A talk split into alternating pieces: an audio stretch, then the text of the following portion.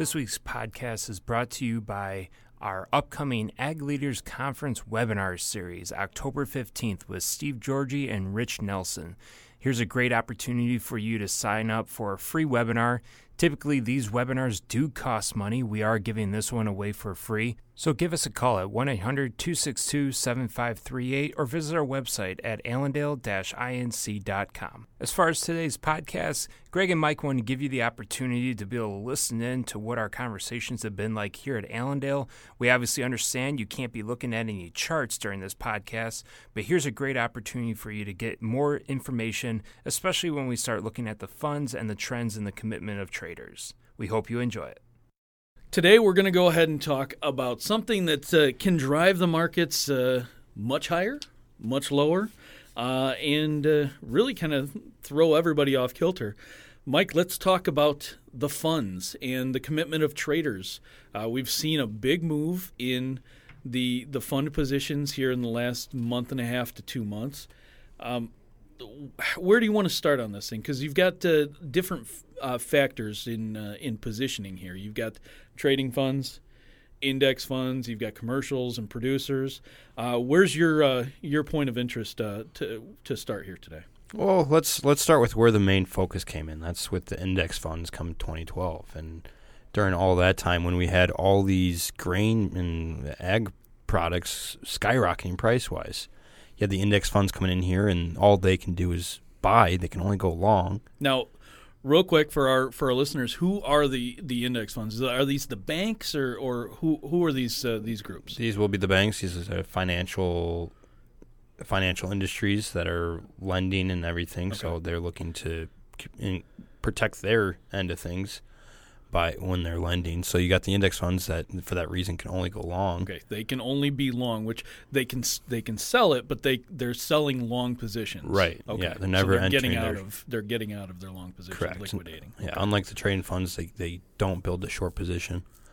Um, so you got them, and th- that was the main interest when you had those skyrocketing prices because you see the index funds continuing to get longer and longer and longer and uh, increase their exposure to the ag markets and at the same time, you had the same thing going on with the train funds, where you see them coming in here, and everyone at that point would just wanted to buy it. That's you had corn, beans going to unprecedented levels, and it was amazing. That's where all the focus was. It was all on what are these index funds doing? What are these trading funds doing? And well, where where do these guys what do these guys know about what corn and, and bean prices should be doing and and why you know cattle need to be need to be bought? I mean, that's that's the you know them sticking their nose into something that they, they don't necessarily have any idea about. Mm-hmm. Yeah, completely. I mean, y- you have your reports that is what they go off of, and I mean, we talk to farmers all the time, and especially this year when you had trading funds be record short.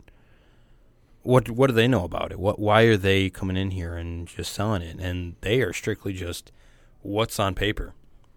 What are we looking at? How can we make the best profit? And that's the only focus for them because I mean, get the large train funds, they're trying to find a return. They're not trying to hedge the crop like the commercials and producers are doing. They're they're taking a non-emotional uh, approach to, to to trading these markets. They're saying, well, you know, we've dealt with three dollar corn before. Mm-hmm. If corn's at three dollars ninety four cents, that's expensive. Mm-hmm. We could take fifty or sixty cents out of this thing without a problem on the way down. Right. Okay. And their their main focus is how can we maximize profit potential and minimize the risk here? So that's mm-hmm. why they are going strictly based off the numbers. That's when you hit the algos. That's a lot of the trading funds and everything along those lines. So up until I want to say 2014, 2015, the main focus when we were looking at these commitment traders reports, and actually still is, is what are these index funds? What are these trading funds doing? Because their piece of the pie got pretty large when they were p- piling money into it, and they got a pretty good market share of what was going on. Mm-hmm. So everyone was focused on what they're doing. Every Friday, get the commitment trade report. Something that hasn't really been paid attention to, for obviously what we just talked about with the trading and index funds being so aggressive going back and forth, is what the commercials and producers are doing. Mm-hmm. And the interesting thing is unlike the other types of funds, the commercial and producer position has a relatively normal pattern. And it's, it's a lot easier to predict the tops and bottoms when you're looking at that pattern as opposed to trying to buy what the trading funds are doing. Because as we saw this year, everyone went to go buy it while the trading funds were at their last record short position. But they just blew right through it and kept charging. So as these other funds have reduced their exposure, especially the index funds this past year, and with everything that's going on with the trade wars, you're seeing a reduced market share for the index funds, and the trading funds are also, as we've seen, really the second part of this year, reducing reducing their exposure. Mm-hmm. And while they're doing that, well, then the commercials and the producers are gaining more of that power in the market. So if you go back and look at what they've done since we came down from that bubble in 2011, 12, 13, mm-hmm. you're able to see a better correlation between what's going on in the markets, how those positions are positioned, because they are hedges, so there's a reason behind it, besides more so just what the numbers are telling you and you're able to see then what the best way to reduce your risk at that point with being able to hedge your crop, being able to re-own it with a relatively normalized plan to it. Okay. Now, you when you're talking about commercials, are you you're talking about like uh, let's say uh, ADM or, or Cargill, uh, those types of uh, uh, those types of groups, where the grain is being transferred from the producer, from the farmer to the right. So okay. they all have their own trading accounts and everything, and it all sure. gets lumped into that commercial, merchant, and producer so column. We've seen in the past, let's give it five months, mm-hmm. we've seen the market, the corn market,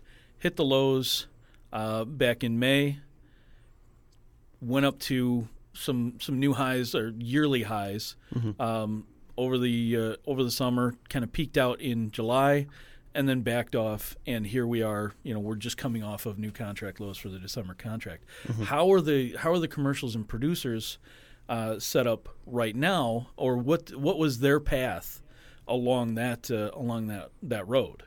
Right. So every single time you see these movements up and down the correlation's inversed. So if you see this market going higher you're seeing these hedges start to peel off and you're seeing the position get shorter and usually a good bottoming areas between the shorts 100,000 contracts to this year being the first year in a while being long. And the opposite, you'll usually see this top out when that commercial merchant uh, producer f- funds contracts when they're short between 400,000 and 500,000 contracts. Okay. And you've been able to see that with a relatively high percentage uh, completion correlation. Uh, it's it's pretty well established pattern over so the last does this, does this years. go all the way back to that 2012 timeframe that you were talking about? No, it actually starts up once you see once you start to see index funds and everyone start to reduce the risk. So once you start to see that uh, like 13, 14, 15 that, yeah, that, 14 okay. more on and um, ever since then you've seen ever since that commercial producer started gaining more market share back and they started getting a little bit more control that's when you see that pattern start to reestablish. So are there times are there times uh, where there's a, a, better correlation, or you can start to see a shift in their uh, in their sentiment? Uh, is there is there a time you know of the year? Is there is it based around WASDE reports? Is it based around weather? Is it based around you know the shift from old crop to new crop uh, that you're seeing this uh, this kind of shift in uh, in sentiment? This this pattern seems to shift around the fall, spring lows, um, and as well as just the summer highs, and that's usually you get a pretty good pattern. But the pattern starts to skew once we do get these weather events, like and in this tw- is, like in 2012. And this is this is corn specifically we're, specifically we're we're talking, about. talking We don't have corn. the same kind of a correlation in beans, do we? It's a little more sloppy, and especially this last year and a half with what's been going on with China. Okay, since our, our demand dropped off and, and Mm-hmm. things are more up in the air with uh, with with trade. Right, right. So in normalized years, when you don't have as much volatility, when you don't have as much problems, um, the patterns seem to come out pretty well. But when you do have these sporadic years where you're getting uh, just massive rains in the spring, or you're getting the drought of 2012, or you're getting a, a China deal blown up your face, that's when these patterns start to release a little bit, and you start to see the index funds and trading funds come more so into the mix. Now I'm going to put you on the spot here, and th- and this is by no means a you know a, a trade recommendation or anything like that, but um, how does how do the uh, how does things set up right now? Do they indicate that we've seen the low or we've seen a short term low uh, with this corn market Mm-hmm. with the, the way that they're they're trading right now? Yeah, based on the pattern, uh, we're getting close to that hundred thousand uh, contract threshold short.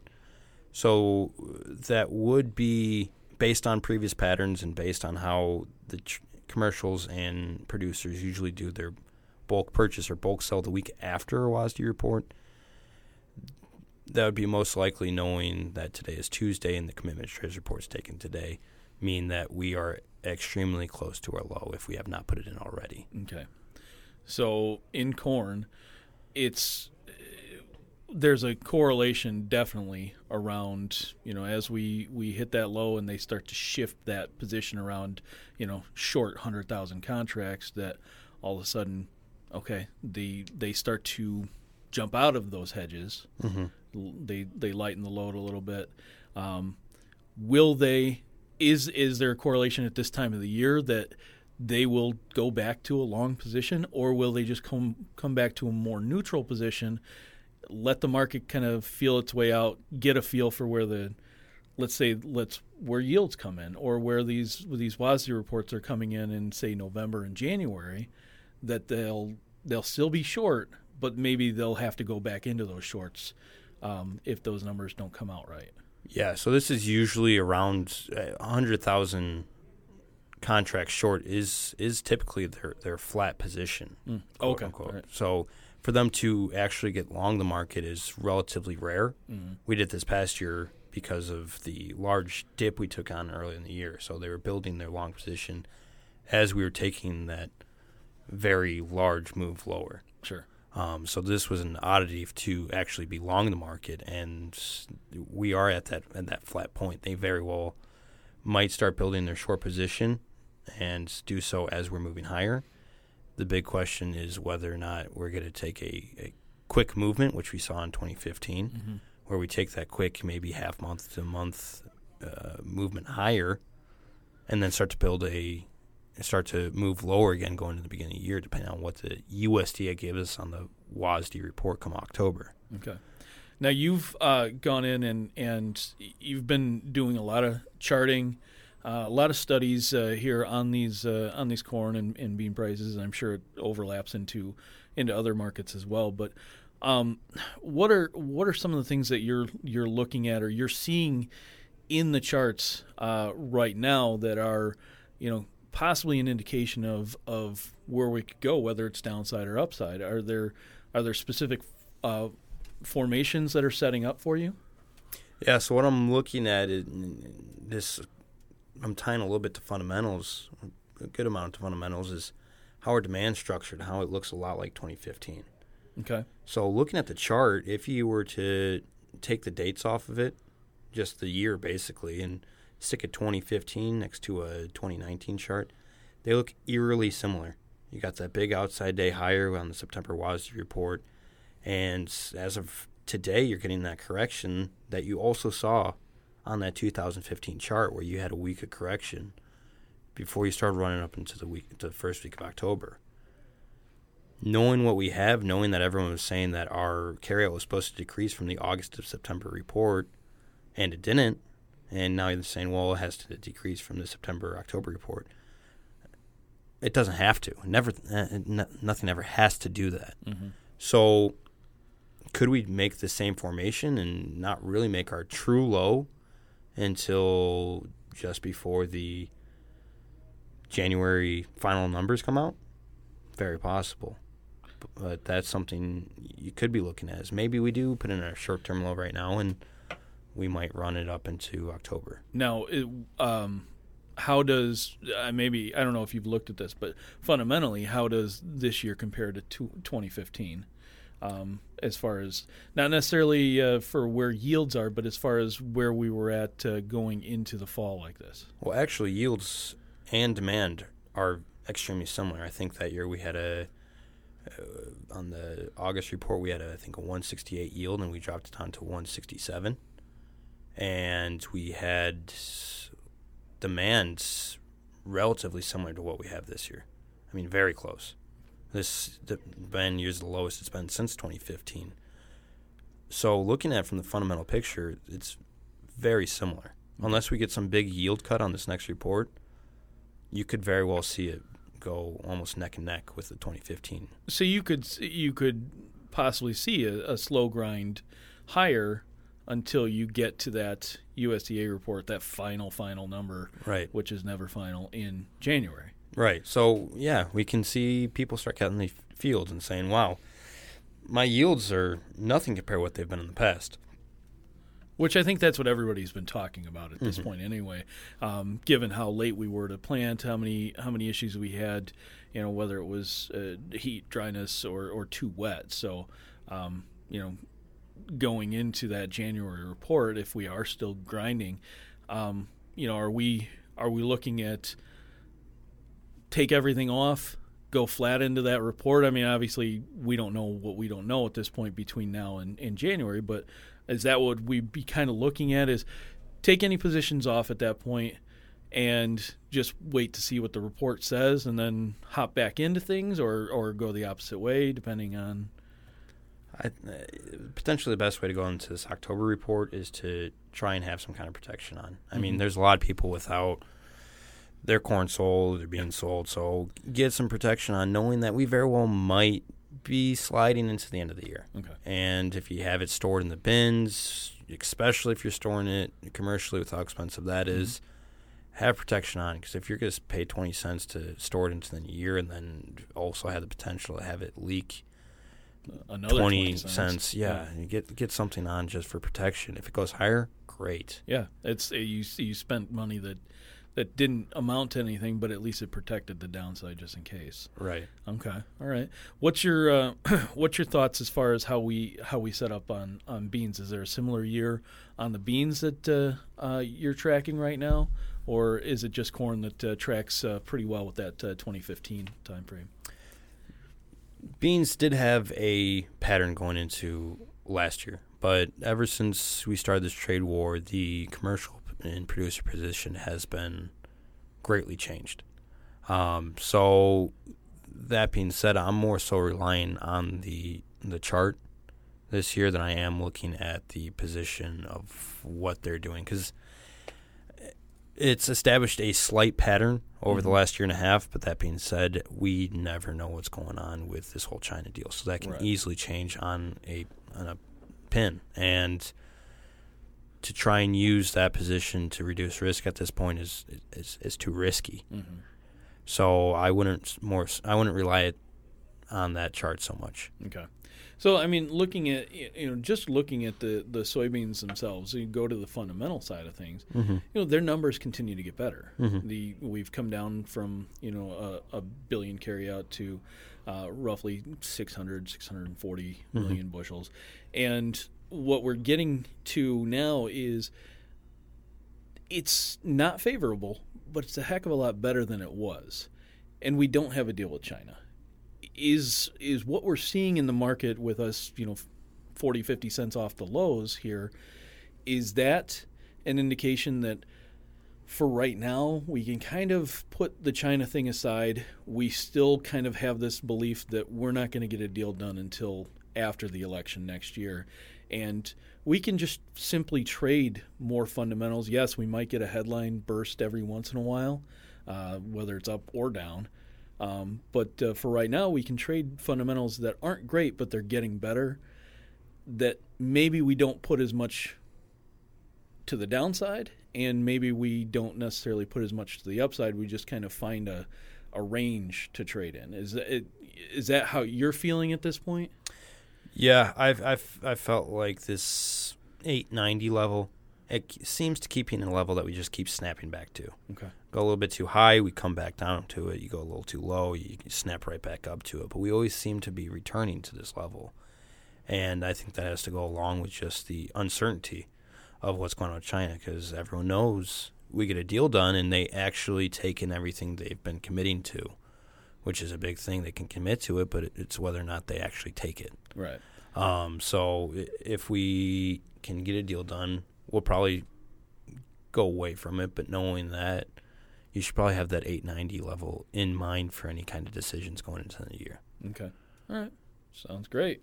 If you guys have any questions about anything we've talked about or anything regarding the podcast, please feel free to give us a call 800 262 7538. This week for Allendale Market Talk, Mike Lung and Greg McBride signing off. Have a great one.